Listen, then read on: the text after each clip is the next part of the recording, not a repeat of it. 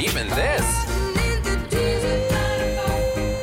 Jack 96.9, Vancouver. Check us out today on your radio, on the Radio Player Canada app, and on your smart speaker. Just tell it to play Jack 96.9.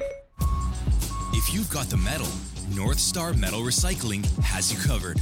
North Star Metal Recycling is Vancouver's premier metal recycler, offering the highest prices on scrap metal. It's fast service that's easy to deal with, and they even offer pickups if you can't make it in. North Star Metal Recycling. They recycle, you get paid. Visit North Star Metal Recycling today and ask for Adam. 1170 Powell Street in Vancouver or at northstarmetalrecycling.com. This could be your year to become a multi-millionaire. Choose from 10 grand prize options in the Hometown Heroes Lottery. See the homes at heroeslottery.com and take your pick from homes in the lower mainland, including two in Vancouver or homes on Vancouver Island or the Okanagan. Or take 2.2 million cash. Hurry and get your tickets today. Call 604 648 4376 or go to heroeslottery.com. 19 plus to play. Know your limit. Play within it. Hometown Prefer paying with debit but still want the points? Here's how Katrina made a better choice and earned big with her everyday spending account. I get points on every dollar when I shop. Last year I earned 860,000. This year I'm going for a million. I'm super freaking excited. I'm super freaking excited too. From no monthly fee banking to rewards you can get excited about. The PC Money account is just one way we make every day better. For a limited time, earn up to 300,000 points in welcome offers. Conditions apply. Visit pcfinancial.ca slash get to learn more. CISL Vancouver is Sportsnet 650. The official home of the Canucks. Listen live on HD Radio, 96.9 FM, HD Channel 3.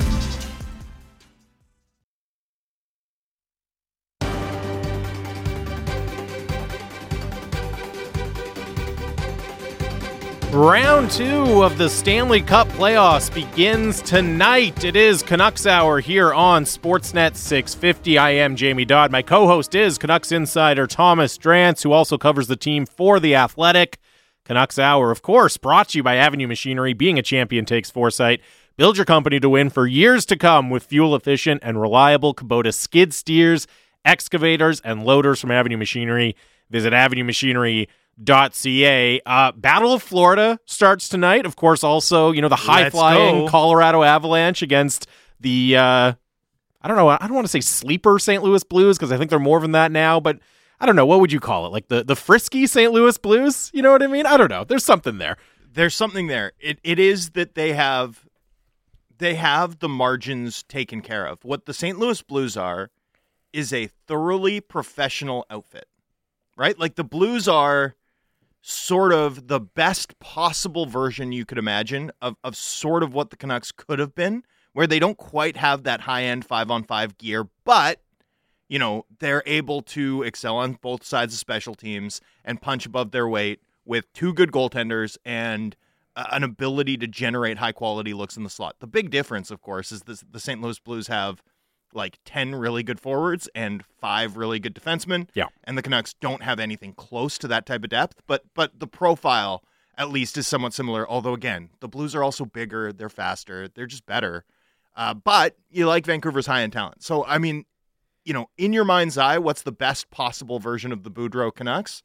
It's it's sort of that. I mean, I know they profile more closely to New York and St. Louis, right? Those have been sort of or New York and Nashville those have been my sort of two analogies, but St. Louis is like the premium version of one of those teams. Well, and that might be St. Louis might be more the kind of roadmap for the near future. If we're we're just kind of spitballing here, Sure. right? Like, okay, we want to graduate from New Yeah. York, Nashville to more something more like St. Louis, yeah, right? they have so much two-way talent, so much two-way Yeah. intelligence, so much know- know-how. It's like the high-flying Avs against the inscrutably polished St. Louis Blues. Yeah. And by the way, let's go Battle of Alligator Alley for this All Florida right, series. all right. That's a dream of mine. Like I always wanted to work a Battle of Alligator Alley in the playoffs. So, and everyone sometimes calls it like the Battle of whatever, you know, like the Battle of Florida. Sure, sure, sure. But it's the Battle of Alligator Alley. It's right, such a good one. I love name. it. That is a good one. Uh, anyways, we, we might get into a little bit m- those more uh, later on the show. But the reason I brought them up is just to say, you know, there's two really, really exciting uh, high stakes round two playoff games on tonight. Meaningful games? But we are going, yes, transfer meaningful games. But you know where we're going to start?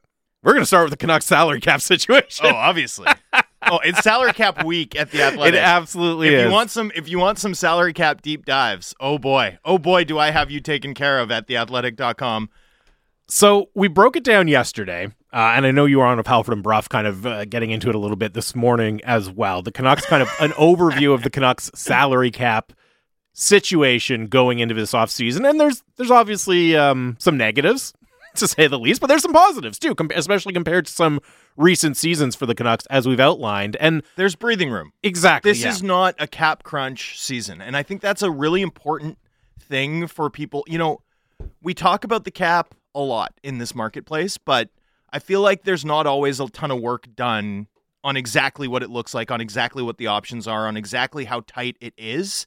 And that's sort of been an experience we had over the past two seasons where it was clear that the cap was going to severely limit Vancouver's options. And and sometimes the conversation around it was like people are making too big a deal of this or the team would say we have cap space, we're fine. Yeah, we're not worried about and it. And it wasn't true. Like it just was it materially was not true.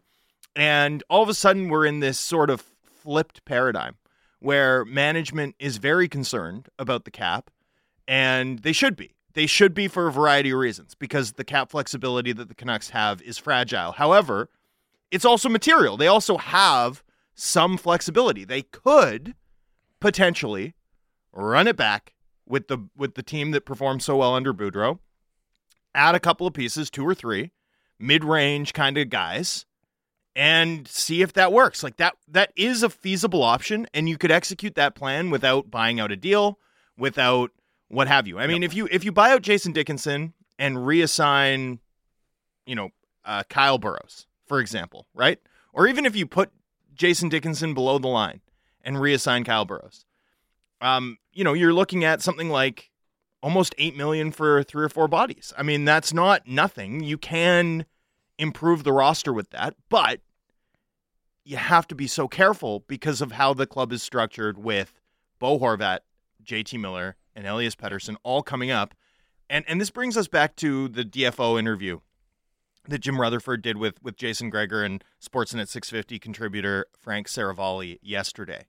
There was a word that he used in discussing the club's cap situation that I think is worth dwelling on a bit. I, I want to kick it around like we're the Blue Jays infield. All right. Hey, at least they they got a hit with runners in scoring position yesterday, Drancer. So progress, yeah. baby steps. That that they also are just so bad at fielding. It's incredible. The word was unravel. Yes. That stood out to me as well. Unravel. And and it's such a vital thing. Now, I know there's an increasing antipathy toward discussing where the team's at at the moment. There's such a burning desire among fans in this market, especially the hardcore fans who spend all their time talking about this team to move on from the dreck f- that characterized the last era, but you know, you can't ignore where the team is at and you can't deal with where the team is at without acknowledging the history of what's got them here, especially the recent history. And it's not the first time you'll have heard, heard me say this or or that our listeners will have heard me say this, but the team that was constructed this past season was difficult to like unmake, right? It was difficult to unravel. And to hear Rutherford use that term, I thought really spoke to the um who did the Lilliputians tie up again? Uh, oh, I wanted Gulliver. to say Gilligan. Gulliver. I, I don't know why I wanted to say Gilligan, but obviously, Travels. yeah, Gulliver. Okay, there's a Gulliver-esque element to that, where you know the vision, the plan, is restrained, for better or for worse, by where the club finds itself structurally and in terms of their overall cap position, and where they find themselves is with some material space, and yet this is more a break in the cap crunch than it is the end of a cap crunch, particularly because even just to just to keep this core group together. Say you were di- a dyed in the wool believer that under Bruce Boudreau, this is a hundred point team, a no doubter second seed quality roster in the Pacific Division. Right? I don't agree with you. I don't think this team's going to finish ahead of Vegas and Calgary next season, even if they make three great moves. Like I think you could bring in three good players and this team would still finish well behind both Vegas and Calgary next season. Yet, if you were a full-blown believer in the in what happened under Boudreau and that that's the new level for this team, you can't even keep this group together without making some really hard choices. Maybe maybe not for this season, but certainly in the next 12 months you're going to need to shed at least at least 10 million just to keep just to keep this crew together, just just to keep the group together, just to do nothing, just to be passive and allow this team to keep building together. And from the sounds of it, Canucks management intends to be proactive and doesn't intend to necessarily sort sort of sit idly by and see if the Boudreau experiment can continue to excel into next season without you know putting their hand on the scale in a, in a more meaningful way and beginning to reshape this team.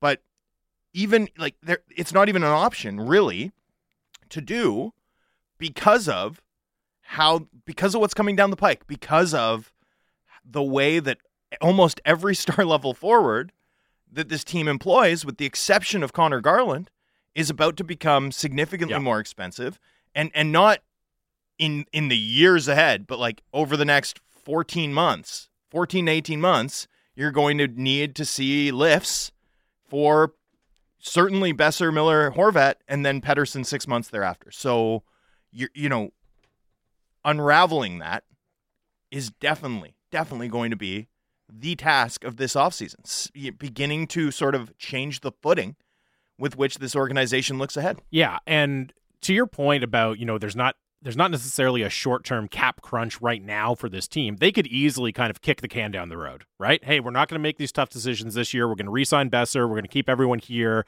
You know, maybe make a few short-term bets at the fringes of the roster to try to improve us, and then we will see what happens, you know, at the trade deadline Right. next summer. We'll make the decisions then. The problem is, as you said, you're you're it's kicking the can down the road, which has negative connotations for a reason because you're missing on some potential opportunities to do some creative things this summer that can set you up to be much, much better. And based on everything we've heard from Jim Rutherford and Patrick Allvin, and specifically as you're referencing the kind of unravel comment, and I really thought in general that was kind of the most pointed criticism of where the team stands, not from a roster standpoint, no, but of from what's a been big picture inherited. standpoint. Yeah, because not only did he say the unravel line, but he also was very explicit. We don't have any young right-handed defensemen coming. We don't have any young centers coming, right? Which is 100% true, but that was kind of the most explicit he's been critical of what he inherited, right? As you said, what what has been left behind here for Rutherford and Allvin to work with. And I think The pieces they've had to pick up. yeah. We have not got the sense from either of the the key decision makers that they are high enough on this roster to justify kicking the can down the road. Right? Like you could justify that move if you thought, "Hey, we we can be a legitimate cup contender next year," right? So, yeah, Oh, we've sure. got we've got some hard decisions down the road, but okay, whatever. We'll deal with those down the road. Nothing we've heard from Jim Rutherford or Patrick Allvin to me suggests that they think that's the case. Well, and if you double down in trying to upgrade this roster with pieces that have term, right? Then that impinges or adds to the severity of the difficult decisions you'll be making a year from now, right? And the prospects thing that you bring up is also such a crucial point because all of this is connected, right? Like it's the, you know, thigh bone's connected to the leg bone, Yeah. right? This is very much all connected in terms of overall organizational value, right? We know that the Canucks are a 92 point team, 10th in the West, 5th in the Pacific, right?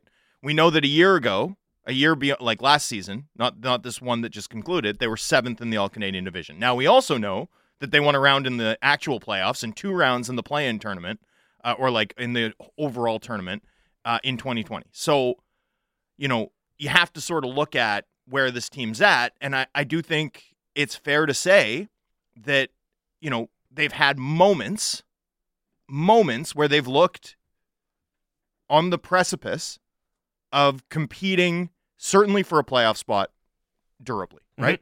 They had 60 games under Boudreau, and they had the 2019 20 season plus the playoffs where you could see things turning around. The problem is, is that intermixed with that, you have about 80 games, a full season's worth of data, in which the team looked hopeless, hopelessly lost. So, you know, even if you want to bet that the best version of this team is the version you get next season, and if you just upgrade them and have a different voice behind the bench, things will be different.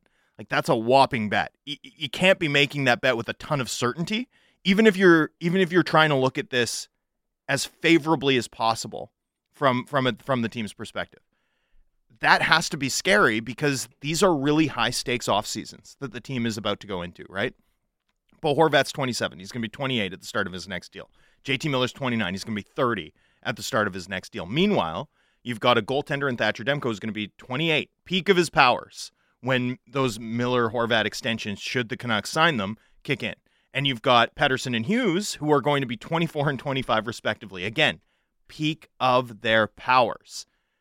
We've been through too much miserable hockey in this market for the Demko, Hughes, Pettersson prime years to be wasted. Right? Like that we, th- this organization cannot afford to waste those years. And yet it's going to be tough to improve enough with how the team's com- positioned under the cap. And and this again comes back to it all being connected. The easiest way to clear cap space, as we saw last offseason, right? And there's a million examples of it, is to attach assets to a bad contract in a trade with the Arizona Coyotes, the NHL's favorite laundromat, right? In order to cleave some inefficient money off your books. Andrew Ladd for two seconds and a third, um, Anton Stralman for a second, and Kolyachonok, who I who I quite like, by the way, a good player. I, I thought he looked good. It, rare among the Coyotes skaters. he looked pretty good when I saw the Coyotes play last year. The and then and then the other example would be uh, uh, Shane Gostisbehere, by, acquired by the Arizona Coyotes for a couple seconds. So that's the easiest way to do it. But if you're the Canucks and you don't have any right-handed D coming and you don't have any centerman coming, and the wings that are coming are already on your roster, and you've got Jack Rathbone, and that's nice, but you know, almost every team in the league has a Jack Rathbone quality prospect. That not not to say that Jack Rathbone might not eclipse them. Like I love Rathbone's speed. I'm as high on him as just about anyone you'll find in this industry. I, I think he should be an everyday player next season. I think he can help this team win games.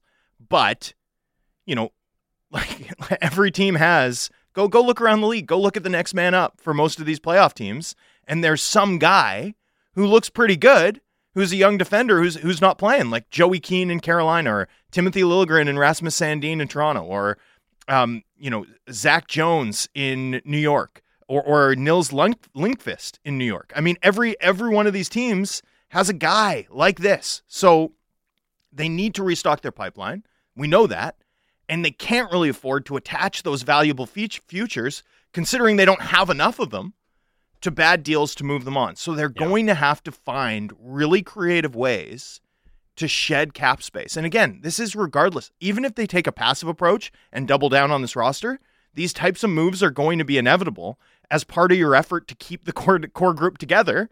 And if they want to change direction, these types of deals are going to be inevitable so that they have the flexibility required to put their stamp on the team. Like this this is unavoidable. Even though the club could in the short term, just graft additional talent onto their roster under the cap, it's unavoidable that tough decisions are coming, whether it's this summer or next. And the sense you get hearing Canucks management talk strongly suggests to me that those difficult decisions are coming you know sooner rather than later. And you know to to backtrack just a little bit to your point about not wanting to waste any of the any more of the prime years of Demko, Pettersson, and Hughes. It's the kind of thing where you you have to start laying the groundwork to improve the team ASAP, right? Because again, if you kick the can down the road, then you're putting yourself in a really really difficult spot next summer and you are running the risk that you're not going to be able to find kind of creative, elegant solutions to a lot of these problems. And I think that's why it has to start this summer. The opportunity cost of waiting a whole another season is just is just too great. Now the interesting thing is there are a lot of different potential avenues for the Canucks to explore to try to open up some extra cap space. The one that you mentioned, right? Just the classic, hey, we want somebody to take uh, whoever, you know, Tanner Pearson, and we'll give you a pick. Well, you, you probably don't. Pearson right, has positive value, right, but, but Jason Dickinson, Dickinson, yeah. sure, Jason Dickinson, and we'll give you a pick. That doesn't really make sense. They don't have a second round pick this year. They'd probably like to get one, right? So you're not really in a position where you can do that. But having said that, I think there's still a lot of other things they can explore. And I know you have a, a piece up at the Athletic today, kind of with Harman Dayal, kind of outlining a bunch of the different pathways uh, that the Canucks have. And it's just really interesting because you can go down pretty much the entire roster and make a case for all but a handful of guys to be involved in some way in the process of clearing out cap space. Like, depending on which of these different avenues they choose, it, it could be, again, almost anybody on the roster with the exception of, uh, you know, the top three or four guys that we all know about. Yeah, the top three guys, Podkolzin, probably. Yeah. Right? I mean, those would be the only guys that I'd be dumbfounded to see involved in, in one of these deals. And so this piece over at The Athletic, we sometimes build lists during the offseason. We we like to build lists in the offseason, and usually it's like, you know, young defensemen to target, players with sandpaper to target. I'm definitely doing that next week, right? Like, you know, you go through and you do these player types and just sort of do a cost benefit of what the team might look at. And this time we decided to do it as concepts. They're trade concepts that teams sometimes rely on to move out money. And, you know, everything from if you attach a valuable asset, say a Nils Hoglander, to a Jason Dickinson type contract, are you able to still get an asset back while shedding the Dickinson deal? Now, I don't think the Canucks should do that. I think they need cheap labor. I think Nils Hoglander is a really good player. I, I think that would be a mistake, but I'm just saying that's one of the options, one of the quivers, uh, or one of the arrows in your quiver anyway, going into this offseason. There's there's the classic hockey trade where you move out an inefficient salary for another team's inefficient salary, but perhaps get more out of that Mm-hmm. player than the other team was. Right? There's the sort of classic proactive. We called it the Seth Jones proactive uh, extension maneuver, where you allow a team to talk extension with a guy who's eligible to sign one on July 13th, who you have no intention of signing, and duck that contract while maximizing your return because the team has the security locked into a player they want. That would obviously apply to JT Miller and Bo Horvat. And then, you know, one of the ones that we talked about was the reverse OEL trade. And and this is not like turn around and Trade trade, OEL. OEL. Yeah. This is the idea that you trade a good player with term on their deal for a less good player or a less good collection of players with less term on their deal. And we've seen this used to good effect a variety of times. First of all, the Arizona Coyotes did it with the Canucks, and it, you know, has set them up to get four more first round picks this year, right? Like the, the Roussel, Eriksson, and Beagle expire for the Coyotes, and all of that money is probably going to end up being, you know, They're going to rent it out to other teams. Yes, right? some other guy who's at the tail end of their career and not quite great anymore. And you know that that's what the Arizona Coyotes do. They build the exact same lineup that you had in NHL 2012's Dynasty mode, right? Like that's that's the Coyotes lineup basically. Like my Kessel, Ladd, Eriksson top six is just slaying. So, you know, that's that the approach the Coyotes took, and and it's one that other teams have taken. Galchenyuk for Jason Zucker is is an interesting example too. And by the way, Jim Rutherford was on the Zucker end of that trade. Jim Rutherford was also on the Hornqvist for Mike Matheson end of that trade. So Rutherford himself has been pulling the He's trigger around on this these types of deals. Um, that's that's one approach that could make sense, even though the Canucks don't have a lot of guys with a ton of term. Uh, you know, even O- outside of OEL, who the situation's so complicated, so the no complicated. well, and, clause and I don't that. think the team wants to move him. Yeah. So uh, that's my understanding anyway. I, I, not that they wouldn't explore it, just that I don't expect it's going to happen, and, and for reasons beyond the complication. I think for reasons pertaining to his value, both on the ice and in the room. So you know, I, we'll see sort of where that goes, but there's a ton of interesting options there. And considering that the Canucks do have some short-term flexibility with with a dicier long-term situation to be mindful of, uh, you know that that's an approach that I think could pay dividends. But but in every respect, right, the Canucks need to shed cap space in a way that does not cost them a ton of future assets. Like that's the crucial test here. And in a hard cap league, when your goal is to get both better and cheaper at the same time, it's really hard. Like Mhm. that's the hardest trick to pull off. And that's where the Canucks new management group sort of finds themselves trying to navigate and have it both ways, being competitive in the short term while building for the long term, not being able to waste the the prime years of Pettersson, Hughes, and Demko, and and probably being too good to properly bottom out even for a single season, uh, barring you know a, a, a catastrophic injury, but also not good enough to really feel like you should double down on this group and add additional commitments. Well, and one of the other interesting things that Jim Rutherford said, almost as an aside in the interview with Jason Gregor and Seravalli yesterday, was you know, he's talking about the need to clear cap space, but he also said, look, we're already not a playoff team. So it's not as if we can afford to completely strip down this team if we still want to take step forwards, right? So I don't think we're looking at a scenario where, you know, everything that's not nailed down is going to be gone because they do still want to get better. And if you're trading, you know, five guys, six guys who are regular contributors in your lineup, it's going to be really, really hard to do uh, replacing them all in one off season. I think that speaks to what you're saying with OEL, right? Even beyond the fact that he has a no movement clause, he's also a really talented player that they probably think can play a good, uh, an important role for them next year, or maybe even play better if his minutes are managed differently and he's put in more offensive situations. So, you know, in a variety of respects, what Canucks management's going to be navigating here is massively, massively complicated. And, and I think when you think about it in that frame, where they want to clear cap space without just doing having a complete fire sale, it kind of points to me towards we're looking at one or two maybe bigger ticket items. Like that might be the ideal way through. Now you still have to replace those guys. Like if it's if it's Tyler Myers and one of the high profile forwards that have been speculated, right? Like all of a sudden that frees up an extra, you know, 10, 11 million uh, on your salary cap sheet for next year. So that's a big chunk of change, and it's only two guys. Now, it's two really important guys, and you probably still want to have a plan in place to replace the minutes that Tyler Myers was playing, certainly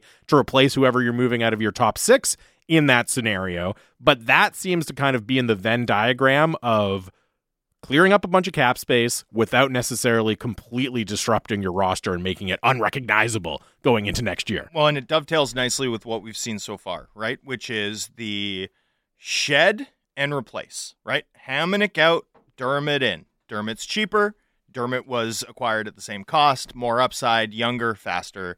You feel like you're cheaper and better as a result of that deal. Motte out, he was expiring. We needed to net that asset. Richardson in off waivers a replacement with zero acquisition cost, right? That's sort of the the t- the give and go, like the tug of war that effectively I'm, I'm sort of expecting to characterize this plan, which is the left hand tries to get younger and more affordable, and the right hand c- c- is consistent in seeking to at least maintain the club's level at the moment, or raise the baseline with younger players going forward. And and so you know let's put this in the context of some of the things we know the Canucks are doing, exploring signing Andrei Kuzmenko. Mm-hmm. Well, there's your ready-made replacement. Should you decide to trade one of your big money forwards? There you go. You're ready to go. Cheap, young, top Cheap, six young, option. Top six option. You think that he's going to contribute on the power play. Boom, right? Easy. And then you can stretch out your cap space further. So, you know, in the event that you consider dealing a Myers, well, the left if the left hand's going to jettison a player like that, the right hand's going to need an additional right-handed defenseman capable of handling a fair, fairly large minutes burden.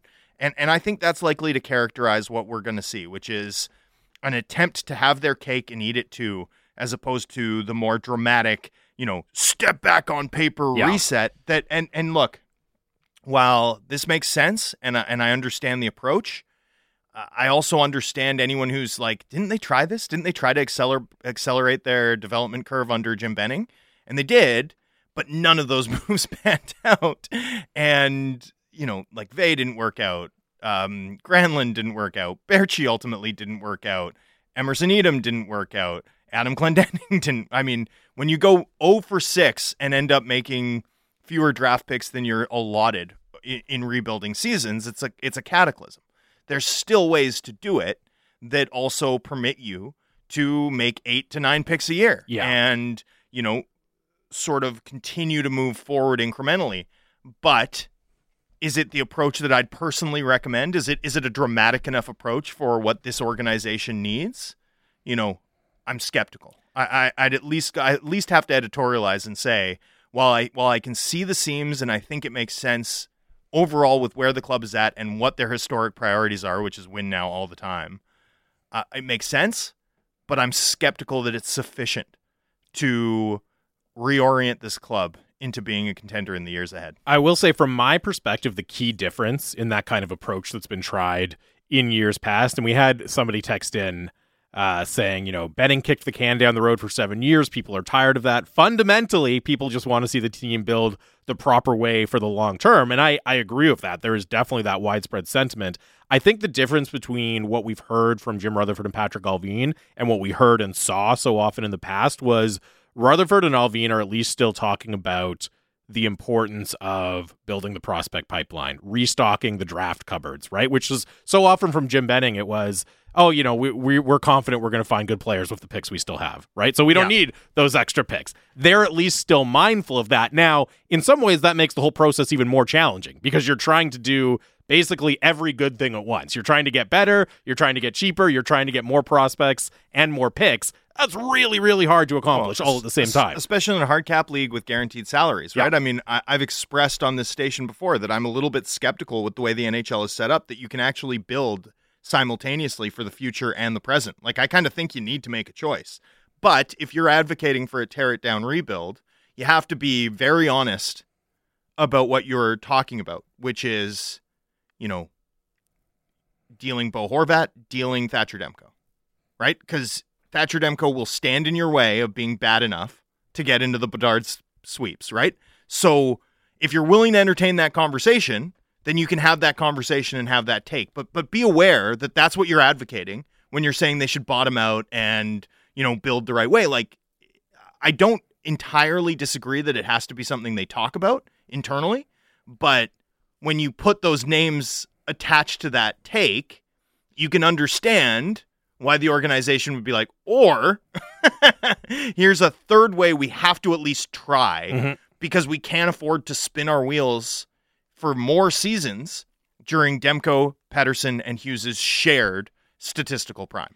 Uh, we'll keep talking about the Canucks salary cap situation, how they can create and use the salary cap space they do have. Plus, could a very high profile UFA center uh, makes sense for the Canucks to pursue this summer. We will get into that. Ooh. Plus, take more of your texts. 650 650 is the Dunbar Lumber text line, the smart alternative. Visit Dunbar Lumber on Bridge Street in Ladner or Arbutus in Vancouver online at dunbarlumber.com. Keep your thoughts and questions coming in about the Canucks off season. Lots more to come on the other side. It's the Canucks Hour on Sportsnet 650.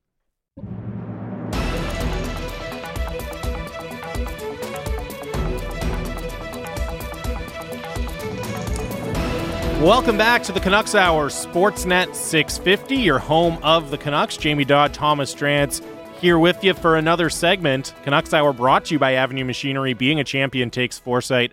Build your company to win for years to come with fuel efficient and reliable Kubota skid steers, excavators, and loaders from Avenue Machinery. Visit avenue avenuemachinery.ca. We were talking about uh, the Canucks salary cap situation and some of the ways they could explore to create even more salary cap flexibility in the summer. And uh, this unsigned text came in 650 650 to the Dunbar Lumber text line. To me, the Canucks should be talking to Philly, I believe, with Giroux gone and their talk of not wanting to rebuild.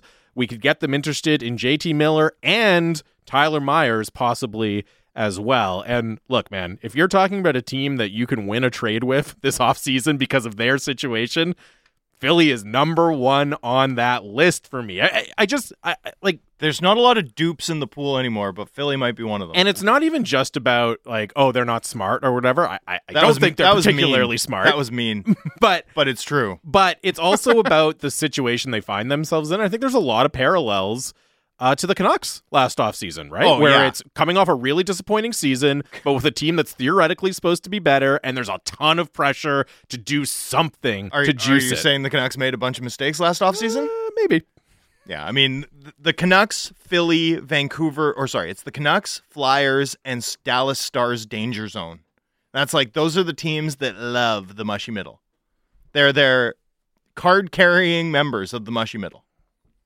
And you know, I know in your um, in your piece at the Athletic, one of the things you brought up was the last year of James Van Riemsdyk's uh, contract, which is on Philly's book, one more year at seven million. And you know, if they are extremely motivated to add talent, would they be interested in trading that contract to somebody and potentially giving up an asset to get it? And that's the kind of thing where if you do open up a big chunk of cap space, right, by moving you know, a guy like Tyler Myers by moving JT Miller, maybe not to Philly even, but just anywhere, all of a sudden you can entertain something like that. And again, I just think Philly, that is a team I completely agree with the texter. That is a team the Canucks should be calling and talking about a lot of different things because there's a lot of interesting possibilities with them. Well, and let's move to the eastern part of Pennsylvania, right? Because the Rutherford Pittsburgh axis has already proven fruitful in terms of staffing for Vancouver, right? We've seen Derek Clancy, their ex player personnel guy, move over and become an assistant general manager.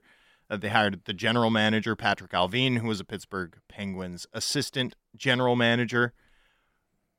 There's been a like there's been a understanding or, or a thought process anyway within the chattering classes in Vancouver hockey circles that, you know, the, the Pittsburgh Vancouver pipeline is is likely to be a bit flush. We know, for example, that Bruce Boudreau has watched their American League affiliate play recently, partly, however, because the Wilkes-Barre Scranton Penguins happened to be matched up with Boudreau's former team, the Hershey Bears, and of course Boudreau still lives in that area, so maybe maybe there's much ado about nothing there, but it's certainly interesting that the head coach would have gone and watched the Penguins affiliate.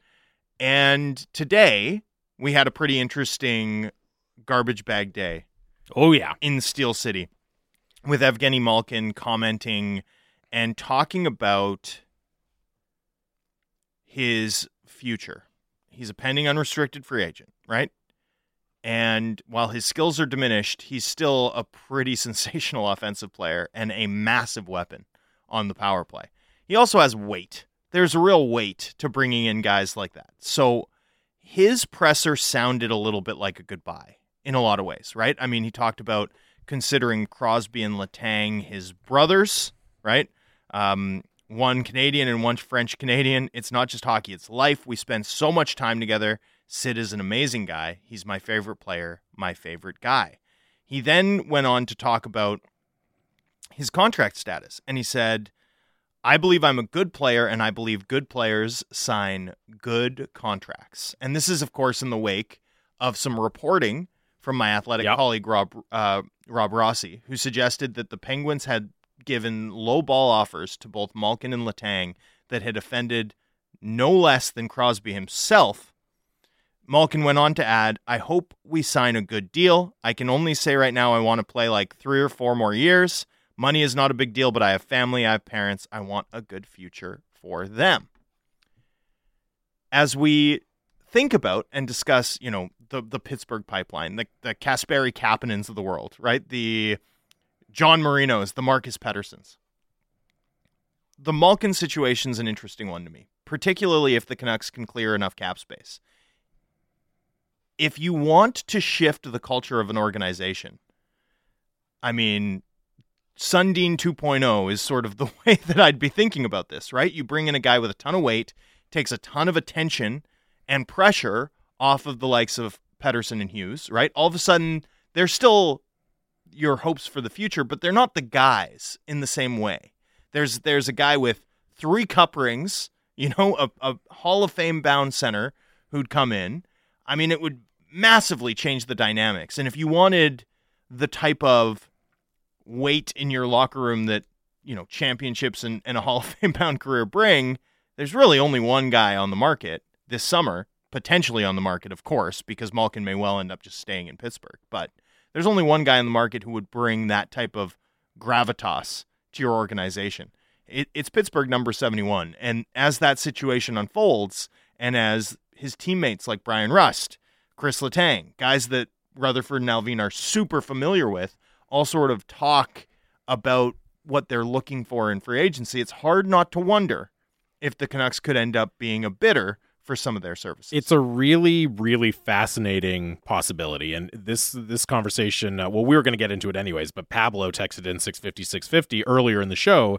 Is Malkin a realistic possibility this summer? He could be the new Sundin, echoing what you're, the comparison you're making to the Mats Sundin uh, deal that Mike Gillis did. And of course, we've heard uh, over the years from the players who were young players on that Canucks team, the impact that Mats Sundin coming in and seeing his work habits, seeing his professionalism up close had on their future careers. Malkin is so fascinating because it is so, so rare for a player of his caliber who is still producing at a very high level. Not what he once was, but again, still producing at a very high level to be open on the free market, on the open market, right? And I, I think you have to consider this in light of the new ownership in Pittsburgh because so often the way this would be handled in the NHL was not that they would give Malkin a blank check, right? But it would be, hey, we you're a you're a major part of the the history of this franchise. We want you to be here. We want you to stick around. We're going to make it happen. That does not sound like where the process is going right now. As you said, based on the reporting from your colleague Rob Rossi, who's extremely dialed in in Pittsburgh, specifically with Evgeny Malkin. I believe he literally wrote the authorized autobiography of Evgeny Malkin. So this is a guy who has his sources where Malkin is concerned. That it look, it's not. It doesn't mean it's a guarantee that he's going to hit the market, but it's certainly not proceeding in the way you would normally expect these kinds of negotiations to go. Well, it's a big inflection point for a Pittsburgh Penguins organization that sold right in December in December, the Pittsburgh Penguins organization was was bought by the John Henry Group, right? Who own Liverpool and the and the Boston Red Sox. So there's very much new leadership, even above the management level in Pittsburgh. Then there's also new executive leadership in Pittsburgh in Ron Hextall and Brian Burke. And while they've had one off season, this is sort of the off season where you've got the old core, you know, expiring. Mm-hmm. Their deals are expiring like this is an inflection point. The Pittsburgh Penguins are sort of one of the biggest wild cards, particularly because they played so well all season. They were a 103 point team. They were the better team in six of their seven playoff games, and, and as a result of an act of God and a variety of injuries, uh, didn't advance. You know, it, quite wild, truly. Uh, this team seems like the ultimate wild card in the NHL this offseason. They could go in any number of directions, and it's impossible to understand. We know that Hextall has a patient MO. We don't know what the John Henry ownership group prefers.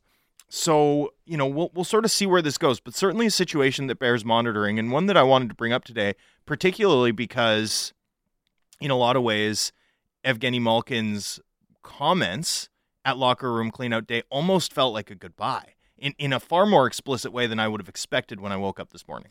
And, you know, predictably and understandably as well, this comment comes in when we started talking about it. Evgeny Malkin, too old. And look, we've spent a lot of time talking on this show about the dangers of signing uh, players who are about to go into their 30s. Now, I will say the key difference for me with Evgeny Malkin is, and again, he'll turn 36 this summer. So he would be starting this new contract at age 36. As he said, uh, you know, three or four more years is what he's looking at. So I would expect a three or four year deal is what he's going to try to sign. It lives on your cap no matter what, right? Like yeah. it's a 35 plus contract. Different rules govern uh, a deal like that. So there are a hundred percent risks associated with this. There's there's no doubt about that. But to me, there is a big difference between signing a player like Geno Malkin, who it's not just that he's an elite player. He's won everything there is to win in the NHL, obviously on a team level with the three Stanley Cups, but in, as an individual as well. We're, we're talking about a guy who's going to have 12 to 1300 points yeah. in his career. He, he's not just star player X. And that's not to denigrate any of the other options who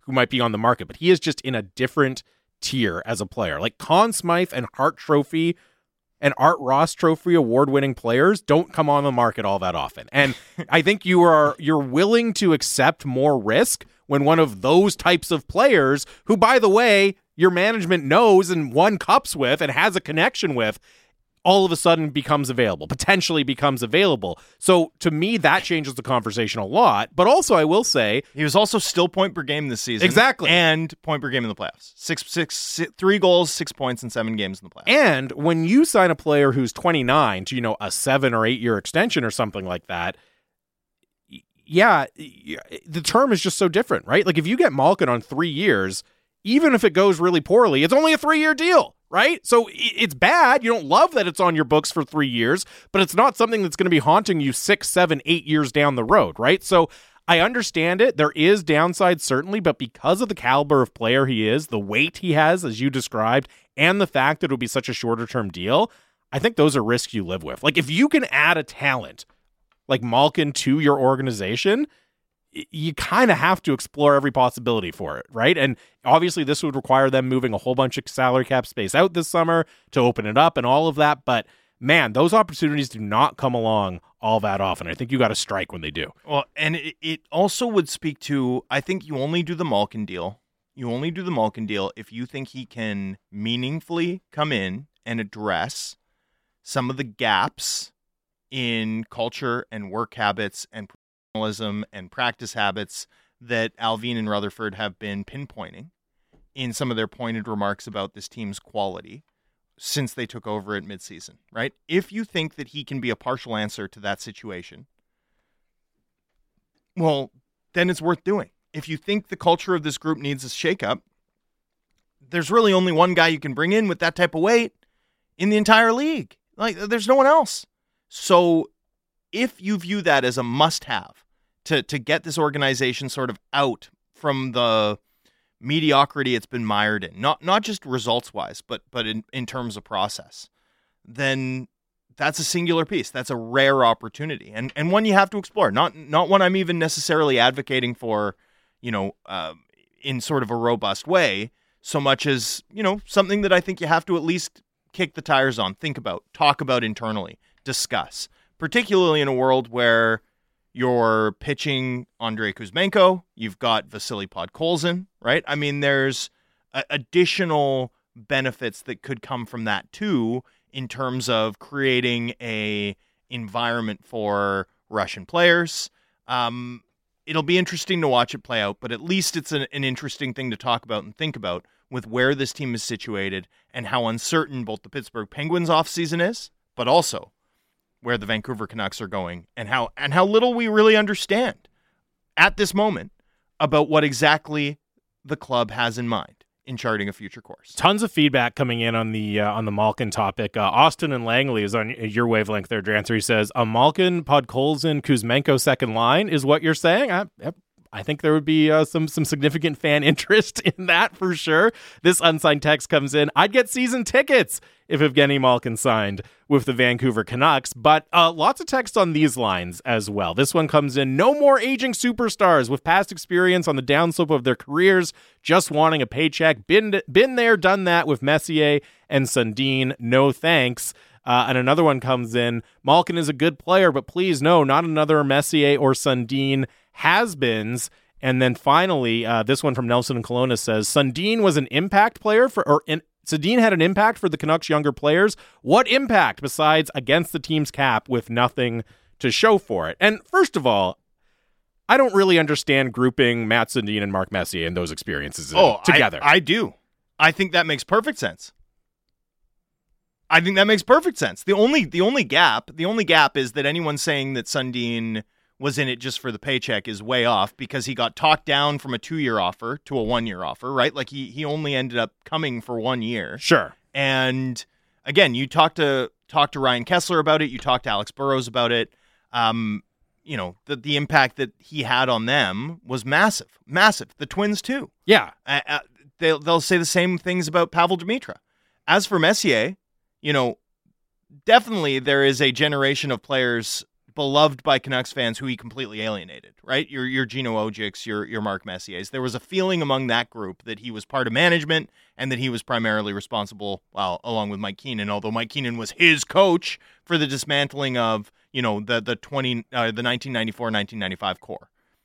But you talk to Naslund and Bertuzzi and Jovo and Strudwick and some of those young guys who were com- Bryan McCabe, uh, who were on that team and while there were some qualms with some of Messier's uh, a- a- antics, uh, there were nonetheless a, a, fair bit of respect for the way that he treated them and how he helped them level up. You'll recall, for example, that Markus Naslund was never a top line player until he was Messier's line mate. Mm-hmm. And we all know what happened thereafter. Uh, in both cases, while those players' individual contributions, while members of the Canucks never lived up to expectations, and in Messier's case was a was you know cataclysmic frankly the stuff that came next what came after it in terms of how the players that they played with whose careers they touched and impact leveled up significantly um, you know resulted indirectly but nonetheless in some of the most exciting years this franchise has ever enjoyed both in the early parts of this century and in the early parts of this past decade. So you know, I, I think it makes perfect sense to lump them together. Well, the only thing is, the only difference is, as you said, like Matt Dean didn't do anything other than sign a big paycheck, which ultimately didn't hurt the Canucks in any way. It's not like they were going to use that money on anything else that season. And, and he, he, didn't do anything to alienate fans in the same way that Messier. He also ended up signing for something like thirty five percent, or sorry, sixty percent of what he was originally. Yeah. No, no, less than that, because he ended up signing at like seven million for one year. Like he was offered twenty. You know, the idea that Sundin was just in it for a paycheck does not hold yeah. up. Yeah, and with Messier, I think the point you make is very well taken of the impact he had on the younger players, but I also understand where the frustration and the alienation comes from for a lot of fans. And oh, I just don't course. I don't see any reason for fans to be like angry at Mats Sundin. Uh, he wore uh, like, he wore a leaf sweater. I guess. I guess so. That's what it comes down to. But I don't know. For what he did here, I, I really don't understand that one at all. Uh, 650, 650. Keep your thoughts coming in, but that's going to do it for us. Uh, we're going to end on a defense of the Mark Messier era. You love to do that. The People Show with Bik Nizzar and Randip Janda is coming up next. It's the home of the Canucks, Sportsnet 650. Thigh bone's connected to the leg bone.